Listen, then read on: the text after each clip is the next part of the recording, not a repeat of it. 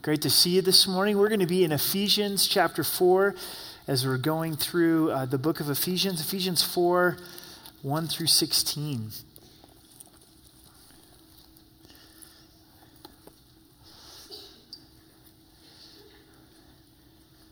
I want to thank everybody that helped make the father daughter dance happen on Friday night. It was a great time. You all missed it. I was busting a move on the dance floor, so it's quite the outing. Ephesians 4 1 through 16. Let's pray together. Father, we thank you for your word. We thank you for the gift of the, the body of Christ. Uh, and Lord, as we're challenged to, to grow in our walk, we just ask that you would be gracious uh, to help us to live out the things that you have invested into us by your grace. So, Lord, we thank you and we praise you. In Jesus' name, amen. It's a really exciting day uh, in my life when all four of my kids went mobile and started walking. I remember with our oldest daughter, Hannah, uh, when she first walked, we were downtown at the YMCA at the gymnasium there watching a basketball game, and it was halftime she looked across the gym, something caught her attention, and that was enough. And she walked across the, the gym floor. And prior to that, she was doing the, the mom and dad handhold where you would hold her hands. And then she had the confidence uh, to walk across uh, the gym, gym floor. With our second daughter, Addie, uh, she went from walking to running. There wasn't a lot of walking. It was just once she got mobile, she, she was running and she was off, and exciting to see her do that. Eiley is our power walker. Uh, she's our third daughter. And we were at Mueller State Park, and she was just walking. And on this hike, she decided that she was not going to let anybody carry her, and she had to be in front of the whole family. So we've got this picture of this little girl just walking with power out in front of everybody else. And then Wyatt, our youngest, our son, uh, he just went for wheels. He, that's how he wanted to be mobile. A friend of ours got him a, a Strider bike, gave him their hand me down Strider bike. How many of you guys have seen the Strider bikes? It's a pretty cool way for kids to learn how to, to ride bikes at really young ages. They get these bikes, uh, and there's no pedals, there's no, no brakes, no training wheels. So he got one of these at probably like 18 months, and I was like, let's try it. You know, so the first night we got it, sun was going down, it was already getting dark. We're out on the driveway. My wife's like, what in the world are you doing? I'm like, it's our first son, it's time. So 18 months old, and he just zips down the driveway, and, and that was it. He, he always wanted to be on his strider bike. He'd go through a pair of shoes in like two months because there's no brakes. So his shoes were, were the brakes on, on those things. And why was that so exciting for me as a dad? Because our children were going to another stage of maturity you know and as they're they're infants and you're holding them you're enjoying that but you don't want your child to be an infant forever right? You know you, you want to continue to see them grow and continue to see them mature and that's the same for the lord. He's wanting us to grow. He's wanting us to walk worthy of our calling. In these first three chapters of ephesians we looked at our true identity in christ. What's what's our identity in christ? The position that we've received that we're accepted we're beloved, we're forgiven, we're adopted, we're predestined.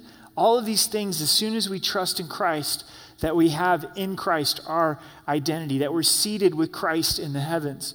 Now, as we get into chapter four, there's a change in the book. There's a shift in the book, and we're encouraged to walk. It's, it's our response to the grace that God has given.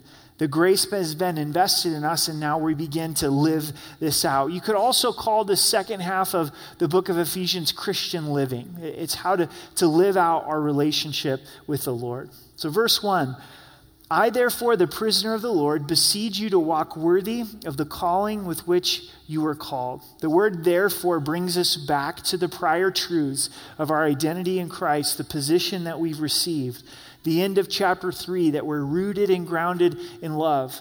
Based on God's love, then we're challenged to walk worthy of our calling. Paul also reminds us he's a prisoner of the Lord. He is in prison as he is writing these letters, not a prison of his circumstances, but a prison of Jesus Christ. He sees himself captive to Jesus. Beseech is to plead. He's, he's pleading with us. This is our proper response to the grace that God has given to us. Walk worthy of your calling. We're not walking to earn or deserve God's favor. We're not walking to be worthy. We've received God's favor, and now we simply get to, to live that out. And I hope you hear that. I hope you understand that, that your Christian maturity doesn't determine God's love for you, but we're simply now responding to God's love and desiring to mature in our relationship with the Lord. The first area that we're challenged to grow in is the area of unity. It says, with all lowliness and gentleness, with long suffering, bearing with one another in love, endeavoring to keep the unity of the Spirit in the bond of peace. We're to be united. We're all in this together. What are the four attitudes and attributes that lead to unity? Unity is based in character. We could strive for unity, but if we don't have these characteristics in our lives in verse 2, we're not going to get very far. So, first, we're encouraged with lowliness. Lowliness is humility. How do we develop humility in our lives? It's to understand God's grace, how He has forgiven us of our sin, and also how God is not giving us what we deserve this morning. He's not giving us the judgment we deserve this morning. If I'm living in and believing and trusting God's grace, that that's going to affect my ability to have humility towards others, to have lowliness towards others. John Stott, in his commentary of Ephesians, says, Pride lurks behind all discord. With the greatest single secret of concord is humility. Pride lurks behind all discord because pride is the opposite of humility. Pride's the opposite of, of loneliness. Pride leads to selfishness. When I'm in that place of pride, I'm not concerned with the body of Christ. I'm not concerned with others. I'm not concerned with unity. I'm only concerned with, with myself. When unity falls apart inside of the home, why is that? It's because of pride. It's because of lack of humility, a lack of lowliness. And then gentleness. Christ is gentle. He said that he was meek and, and lowly. Gentleness means meekness, power under control. Isn't it wonderful to be around gentle people? To, to see the fruit of the Spirit in people's lives where, where they're gentle. You know, I think of when I get frustrated and when I get angry, the fruit that comes from, or the effect that comes from the lack of gentleness. So as we focus on gentleness, it's going to lead to, to unity. Then we're also encouraged to suffer long, long suffering to be willing to be patient with people or be willing to endure with people. We're all growing in Christ. We're all progressing in Christ, and sometimes it's messy, isn't it? Sometimes it's, it's difficult. We're not going to change people. God's the one who changes us. And so being willing to come alongside someone and suffer along with them and endure and not give up on them, and that leads to bearing with one another in love. When I think of bearing with someone, it almost sounds like you're tolerating them or you're putting up with them. And that's not the idea of bearing with somebody. It's out of true love to say, I am going to come alongside of you and to try to try to help you and bear the burdens that you're carrying. And this leads then to the exhortation that we're to endeavor to, to keep the unity of the Spirit in the bond of peace. We don't have to try to create unity inside of the body of Christ. We're already unified because of our faith in Jesus. We, we have been made the body of Christ. That's a reality. Our job is to steward it, our, our job is to try to keep it and not lo- lose sight of it. If you're fortunate enough where your spouse is a believer, you have unity in Christ, and so you want to steward that. You know, we've been blessed with a, a tremendous unity as, as a body of Christ here, Rocky Mountain Calvary. We love one another. We care for one another. We don't have a lot of, of fighting and, and division. Not that we can't struggle with that, but by God's grace, God's given us unity. And then to be able to say, I want to keep that. The, the word keep means spare no effort, there's urgency in it. Do, do everything necessary, everything possible to keep this, this bond of peace. Psalms 133 tells us how good and how pleasant it is for brethren to dwell together in unity. It's good and it's pleasant when there's harmony.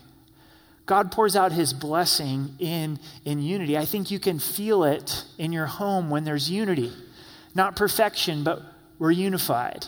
I think you can feel it in a body of believers when, when there's unity. when our pastoral team, when we're loving each other and caring for each other, you may not see that and know that, but you can feel that. You can go, you know what? The pastors here are for each other. They're not competing with each other or, or backbiting or doing those, those type of things. It's, it's like in a, in a home, when mom and dad are for each other, you feel that. And you go, oh man, that, there's a blessing here. Mom and dad have got each other's back. And, and God wants us as believers to have each other's back. And there's a blessing that flows through, through unity. Jesus prayed that we would be one as the Father and Jesus are one in John 17. That, that's an incredible unity. The world is going to see that we're Christ's disciples by the way that we love one another. We have a very divided culture. Wouldn't it be a wonderful time for a lost and dying world to see a united church?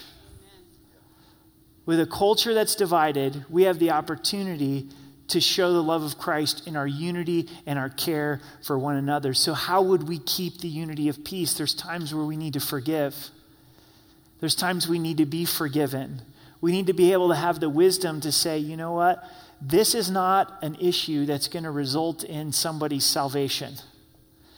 This is a non salvation issue. So, this is something that we can be able to agree to disagree on. Does this mean when we talk about unity that everything goes? No, it's, it's a unity that's found in Christ, it's a unity that's found in the scriptures. When it does come to salvation, we need to make sure that we're clear on and it's unity inside of the truth. But let's be honest, a lot of disagreements in our homes and in the body of Christ are not over doctrinal biblical issues, are they? Husbands and wives, when was the last time you had a fight with your spouse on the doctrine of justification by faith.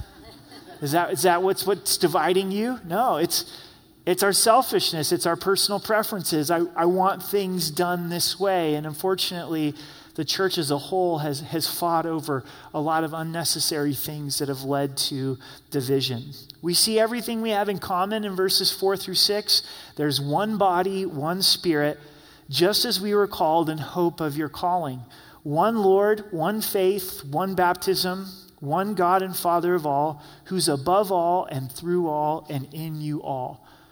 What is it that we're unified in? What is it that causes us all to be together? Is one body. We literally are one body in, in Christ. We're one spirit, the Holy Spirit living inside of us. We have one hope of our calling. What a day for Billy Graham this week to go home into God's presence a life well lived, a faithful servant unto the Lord, the hope of his calling fulfilled. I couldn't help but feel some joy in my heart when I heard that he got to go home to be with the Lord at 99 years old and his wife already uh, being with the Lord. And for all of us as believers, that's the hope of our calling. We have the same hope. We're all going to end up at God's throne room. One Lord, we have one Savior, Jesus Christ, one faith, one baptism. We're baptized into Christ, one God and Father. We have the, the same Father. And this causes us to have a tremendous unity inside of the body of Christ. So here at Rocky Mountain Calvary, we want to be for each other in this local fellowship and also for the body of Christ in Colorado Springs. Guys, we are really blessed in Colorado Springs to have a lot of great churches that love the Lord, that love the Word, that love this community and are reaching out to, to lost believers. And we're one. We're in this together. And so we need to make sure that we understand that and hold that in, in, in, our, in our hearts. It, it always makes me nervous if you've got a, a group of believers and they feel exclusive and there isn't a, a, love for the body of Christ as a whole. So we want to be a blessing to the body of Christ as a whole in, in Colorado Springs. You know, there's room for more churches in Colorado Springs. Wouldn't you agree? You know, this, this is not a reach city. I don't know if you realize that, but there's a lot of people here that don't know Jesus, right? So, so we, we would love to see more churches come into to Colorado Springs. And I can honestly say uh, the, the pastors in the city are my friends, they're my brothers in Christ. We have fellowship with one another and we're for each other. We're not competing with each other, you know? When Vanguard Church grows, praise the Lord. When Discovery Church grows, praise the Lord. When Mountain Springs grows, praise the Lord. You know, we, we want to see the kingdom of God uh, expanded, and we're in this together. And I think as we live in such dark times spiritually, and our culture is changing, it's much more important for us to link arms with believers. If you know Christ as your Savior, you trust Christ as your Savior, man, we're brothers and sisters in Christ and we are for each other. And that's the unity that we've been given. And part of our walk, part of our growth is understanding this unity and desiring to, to keep this unity. Verses 7 through 9 speak of diversity, that we have all received gifts. Inside of this unity, it doesn't mean that we're all the same. In verse 7, but to each one of us, grace was given according to the measure of Christ's gift. Therefore, he says, when he ascended on high, he led captivity captive and gave gifts to men. So notice the connection. Grace has been given to each of us in Christ. When we were given Christ, we were given grace grace for salvation, but also grace for service that we have been given gifts. When Christ ascended on high, he led captivity captive and he gave gifts to men. Now, this, he ascended. What does it mean? But he also first descended into the lower parts of the earth. He who descended is the one who ascended far above the heavens that he might fill all things. So Christ died, was buried, rose from the dead, ascended to be with the Father, and when he did that, to all believers, he gave us spiritual gifts. And this is an expression of God's grace. So, inside of this body that's unified, we each have specific gifts that were given by the Lord. Now, for many of us, we look at this and we go, I don't really believe that I have received a spiritual gift from God. Somehow, when God was handing out the gifts, he forgot me. That this, this, this isn't me. And now we've got to wrestle with Scripture and go, no, God says He gave gifts to all men. It's part of, part of His grace. And what an amazing expression of God's grace that He would forgive us, accept us, make us His child. We're united with Christ, but then also He would give us unique gifts to be able to build up the body of Christ and to love on people that don't know Christ as their Savior. So the big question is well, what are my spiritual gifts? Romans 12 and 1 Corinthians 12, Romans 12 and 1 Corinthians 12 give us a more exhaustive list of the spiritual gifts. But I think the greatest way to discover our spiritual gifts is to serve.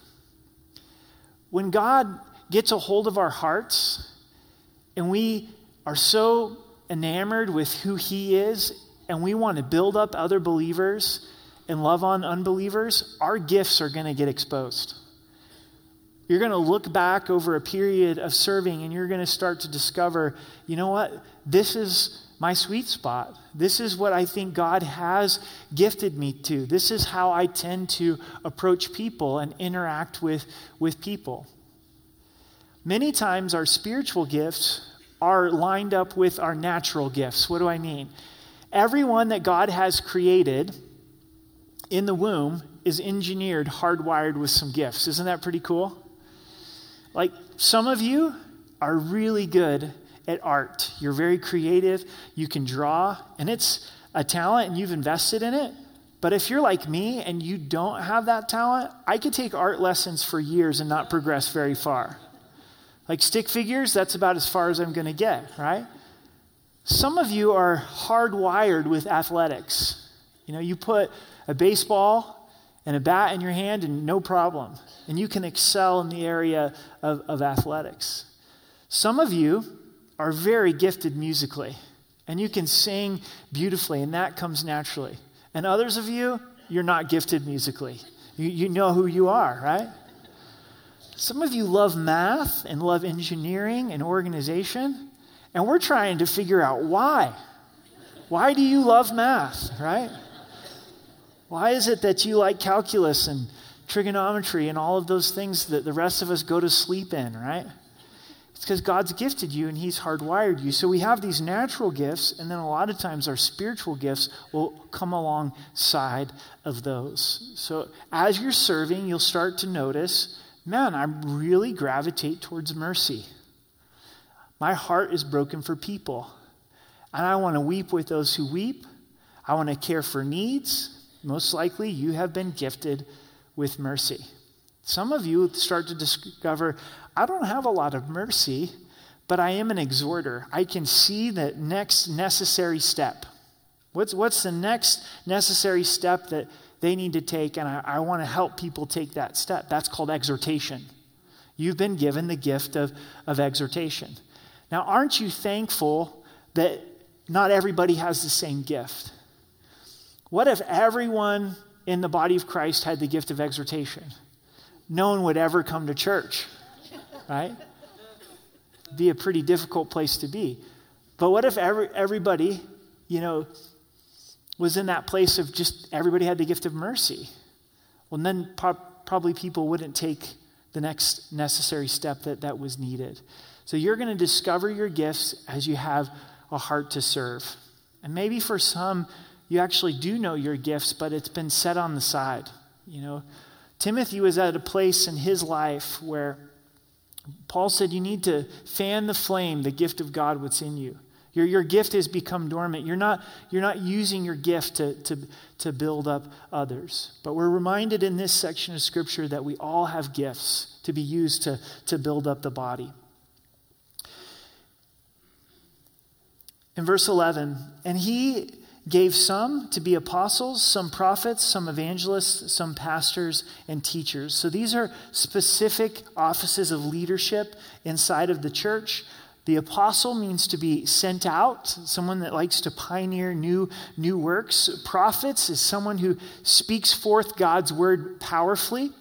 Not necessarily the explaining of the word, but speaking it forth with power, forth telling, proclaiming uh, the, the word of God. Evangelists, a heart for the lost and a heart to equip the body to be able to share with the lost. Sometimes, if we don't have the, the gift of evangelism, we say, well, that's not my gift, so I don't need to share the gospel with people. But we're going to see one of the jobs of the evangelist is to help equip the body. We've all been given the Great Commission. So even though it's not our, our gift, God still calls us to be able to, to share the gospel uh, with others. Some pastors and some teachers. Pastors that care for the body. And then we see teachers, the explaining of God's word. Now, the purpose of, of these five gifts of leadership is found in verse 12 for the equipping of the saints for the work of the ministry for the edifying of the body of Christ. So these gifts of leadership are hopefully providing equipping for all believers to be able to do the work of the ministry. The word ministry means serving. So all have gifts, but also all are called.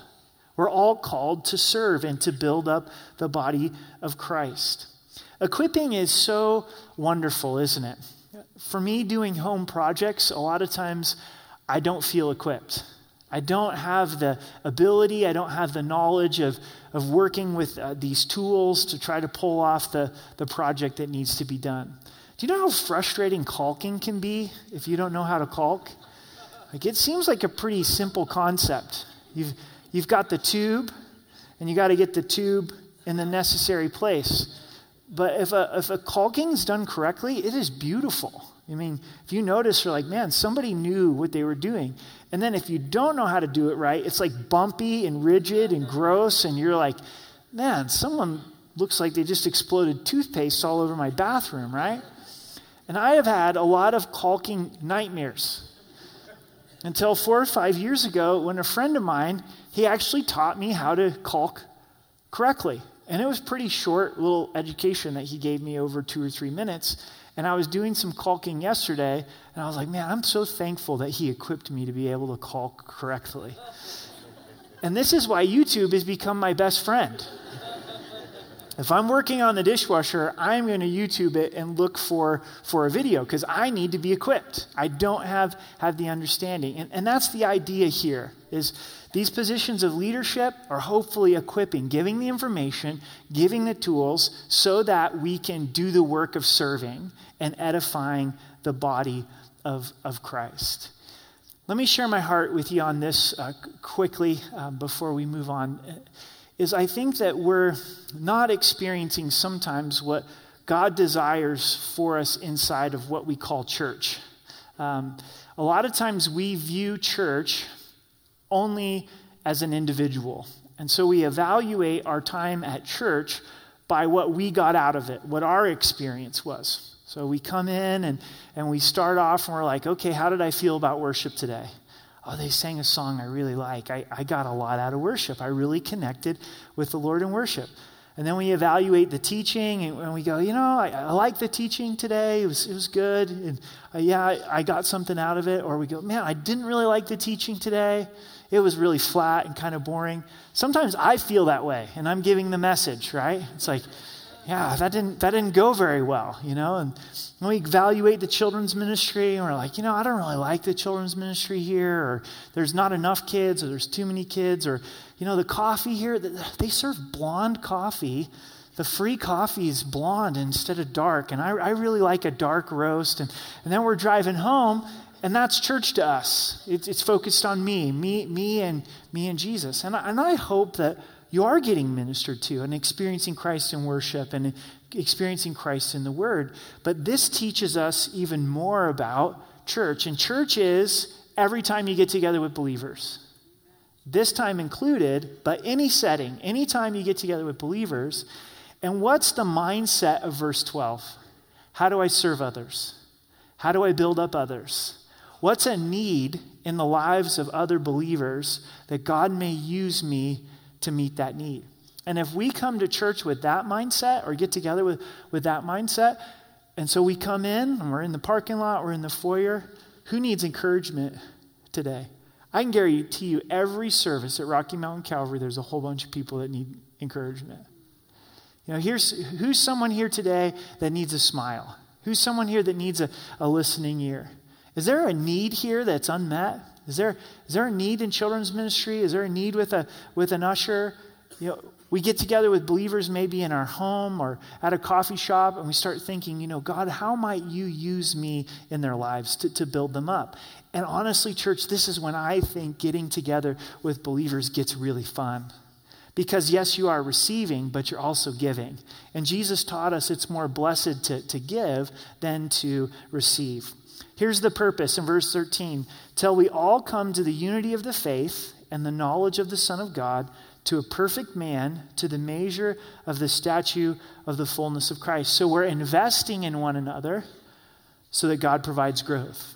He's given us these gifts, He's given us this calling to serve, and as we're investing, then God provides the growth. How many times has your walk with God grown because someone invested in you, or even more so, as you start to invest in someone else, you grow. That's one of the best ways to grow is investing in someone else. Our Christian life is going to plateau. It's, in, it's going to only go to a certain point until we begin to serve others. And as we're serving others, there's a fullness, there's a growth that, that takes place. Verse 14, that we should no longer be children, tossed to and fro, carried about with every wind of doctrine, by the trickery of men and the cunning craftiness of deceitful plotting. This is part of the maturity. This is part of the growth. We're no longer a child who can be deceived, but we've grown in the Lord so we can spot false doctrine. And every wind of doctrine doesn't cause us to be unstable. And there's are those out there that are going to try to trick you spiritually. And so you want to be in the Word and be connected with the body of Christ so that we don't fall prey to false doctrine. In verse 15, but speaking the truth in love may grow up in all things into him who is the head, Christ. One of the ways that we stay rooted and grounded in sound doctrine is having believers that will speak the truth to us in love. And as we speak the truth in love, we can grow, and we can grow into Christ. I want you to catch this phrase in regard to speaking the truth in love. You ready? Say it, say it straight, say it lovingly. Say it, say it straight, say it lovingly. You Ready to participate? Use your voice on the count of three. One, two, three. Say it, say it straight, say it lovingly. This has really helped me over the years when I apply it. Heard it probably 15 years ago. Sometimes it's difficult for us to say the truth, isn't it? Because confrontation's hard. With those that we love, we love them, we don't want to hurt them. So there's something that needs to be dealt with. We know it, God's placed it upon our hearts, and it's time to have a difficult conversation, but we don't want to say it. So you have to be willing to speak the truth, to say it. Some of you are stuffers, and you view kindness as never saying anything difficult. So you stuff, stuff, stuff, stuff, stuff, stuff, and then you know what happens? You blow up. You know, art comes out in a passive aggressive, homicidal way. If there's a real issue, eventually it's going to come out. And if it doesn't come out in a healthy way, it's going to come out in a destructive way. God is calling us in our relationships with each other to say it. Then we have to say it straight. Sometimes someone's trying to tell you something and you can tell it's important, but you have no idea what they're saying because they just they don't want to come out and say it straight. And so if we're confronting someone in love, we've got to say it, but we also have to say it straight. Just just come out and say it clearly. That's part of the truth factor. But then we have to say it lovingly. Some of you are not stuffers. You know you're going to say it. Your family knows you're going to say it. Your friends know that you're, you're going to say it, right? And so the challenge then is how do I say this lovingly? How do I communicate this in a way that this person can receive it? Quite honestly, a lot of times when these difficult conversations arise, they're not for the other person's benefit. We're simply irritated, we're frustrated, we can't take it anymore. We want them to make our lives more comfortable and knock off the annoying behavior. We have to get past that to the point where we really care about them, that they're our brother and sister in Christ, and start to evaluate how is this affecting their relationship with God and the relationship with others, and we're going with the per- perspective to win our brother or sister in Christ. We're actually concerned about, about their growth. Remember, Jesus says, to remove the log first so that we can remove the speck. The speck is important, but we have to do some self examination first. And then understanding this is sensitive. Getting in someone's eye is sensitive. When we start to speak the truth in love to one another, it's sensitive. But we need to be willing to receive truth and love. Go, there's some growth that can only happen in my life when I have someone who cares about me enough to share the truth with me in love. I, I need to be able to receive it. But then also, I need to be able to, to say it. I need to be able to say it straight and say it lovingly. Is there somebody that's been trying to speak truth to you in love, but you haven't been willing to receive it? First, understand that that is true love. If you have bad breath, someone that really cares about you is going to say, dude, your mouth smells like death. You need to brush your teeth, right? It's that friend that doesn't really know you well enough that afterwards just is like, whoa, that is the worst I've ever smelled. But then it allows you to go through the rest of your day just sharing the putrid smell of death. Every once in a while, Pastor Robert will walk up to me with a roll of mints. And I know that I have a good friend that, without saying anything, he's like, Bro, your breath is really bad, right? Because that's the worst if you go to your prayer, for, go to your pastor for prayer. right? Like, that was a memorable prayer, right? So if someone's telling you something difficult, it, it means that they really love you. And, and you, are you receiving it? Okay? And then the other is is God wanting you to have a difficult conversation with someone? Because God's concerned about their growth. This, this is how, how we grow. In verse 16, for whom the whole body, joined and knit together by what every joint supplies, according to the effective working by which every part does its share, causes growth of the body for the edifying of itself in love. When these things take place, then you've got a fully functioning body. You have maturity, and everybody has a part to play. That's what we hope for our physical bodies. We hope that, that every part is healthy and working. And if there's one part of our body that isn't functioning well, the whole body feels it. You are part of the, the body of Christ. So own it. First, own your calling. We're called by the Lord to walk worthy of our, of our calling. Is it time to get the Strider bike and go? Is it time to walk across the gymnasium floor? Is it time to do some power walking? God would say yes. It's time. The same grace that saved you also wants to move us to, to maturity and walking. So we want to own our calling. We want to own unity. God has a part for us to play in unity. Be careful when we're bad mouthing believers. Many times we're not in a place where we're going to go talk to them, we're just frustrated, and we're actually being used to be divisive instead of an instrument of unity. Own unity. Own your gifts. You've been given a gift by the Lord. Maybe you don't know what your gifts are. That's okay. Start serving. Develop a heart for the kingdom and say, God, I want to bless believers. I want to serve unbelievers. And, and you'll discover your gifts. But trust that God has, has given you a gift. And then own your part in the body. Realize I'm a part of the body of Christ. I've got a function to be able to play and when you're with believers, to say, Lord, how can I be used to serve other believers? How can I be used to build up other believers? So let's pray uh, together. Father, what an exciting section of Scripture.